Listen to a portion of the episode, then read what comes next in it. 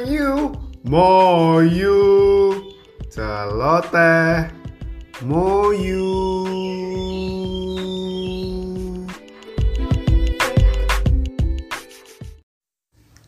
Halo, selamat berjumpa lagi di dalam celoteh moyu, khusus segmen tentang kisah-kisah inspiratif. Kali ini kita akan mendengarkan kisah tentang pintu surga. Dikisahkan ada beberapa orang meninggal pada hari itu, dan mereka yang mengantri itu siap bertemu dengan penjaga pintu surga. Di situlah terjadi wawancara. Pada kesempatan itu disediakan waktu satu jam untuk tiga orang yang akan dites oleh penjaga pintu surga. Datanglah pertama seorang dokter. Dokter ini sebenarnya sadar selama di dunia dia melakukan hal-hal yang tidak baik dengan pengobatan, tetapi pada waktu itu ketika dia ditanya oleh si penjaga pintu surga, apa yang ia katakan? Selamat datang. Anda siapa? Eh, saya seorang dokter. Hmm, apa alasan kamu berani masuk ke pintu surga? Uh, saya selama hidup sebagai seorang dokter sudah melakukan banyak hal. Saya sudah membantu orang-orang disable, saya sudah membantu pengobatan di daerah-daerah terpencil. Saya juga selama masa pandemik ini mendistribusikan vitamin-vitamin kepada orang-orang yang membutuhkannya. Bukankah itu mulia?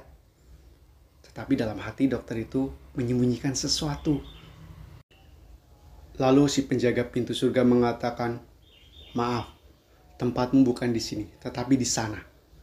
Penjaga itu menunjukkan tempat yang sangat jauh dan sungguh sepertinya tempat itu mengerikan. Lalu datanglah berikutnya, seorang insinyur. "Mengapa Anda ada di barisan ini?"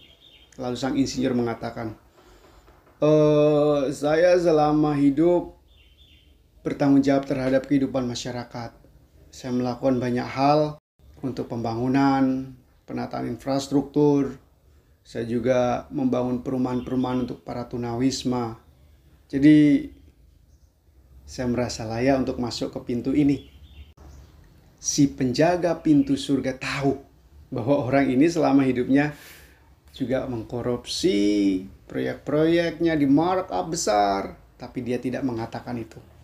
Maka si penjaga pintu surga mengatakan, tempat Anda di sana. Itu susulah si dokter itu. Lalu pada urutan berikutnya muncullah seorang ahli kimia. Dia sungguh sepertinya ketakutan, tidak tidak tenang berhadapan dengan si penjaga pintu surga.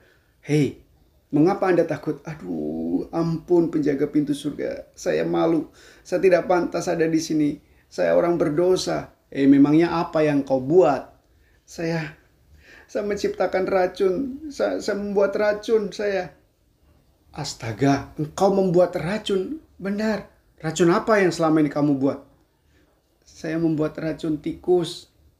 Lalu penjaga pintu surga itu tertawa terbahak-bahak. Hei, Mister Ahli Kimia.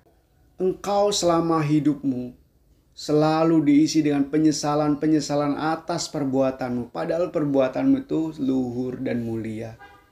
yakni membantu masyarakat untuk keluar dari hama tikus. Masuklah ke dalam, masuklah ke pintu surga yang sudah terbuka itu. Teman-teman, itulah kisah tentang pintu surga di mana si penjaga selalu menyeleksi siapa yang akan masuk. Jangan Anda pikir orang yang selama hidupnya terlihat berguna, terlihat bermanfaat, itu ternyata bisa lolos. Ternyata banyak hal disembunyikan dalam dirinya. Tentu kisah tadi bukan untuk mendiskreditkan para dokter atau insinyur, tetapi sebuah analog yang bagus untuk kita renungkan bahwa dalam kehidupan ini banyak orang merasa dirinya berguna. Kegunaannya kecil tapi sebenarnya kejahatannya besar. Di pintu surga semua tercatat Bahkan orang yang merasa pendosa, orang yang merasa dirinya tidak bagus, tetapi karena memiliki semangat hidup baru, pertobatan, akhirnya surga mengerti bahwa dia memang sebenarnya layak. Jadi jangan membohongi Allah, jangan membohongi surga.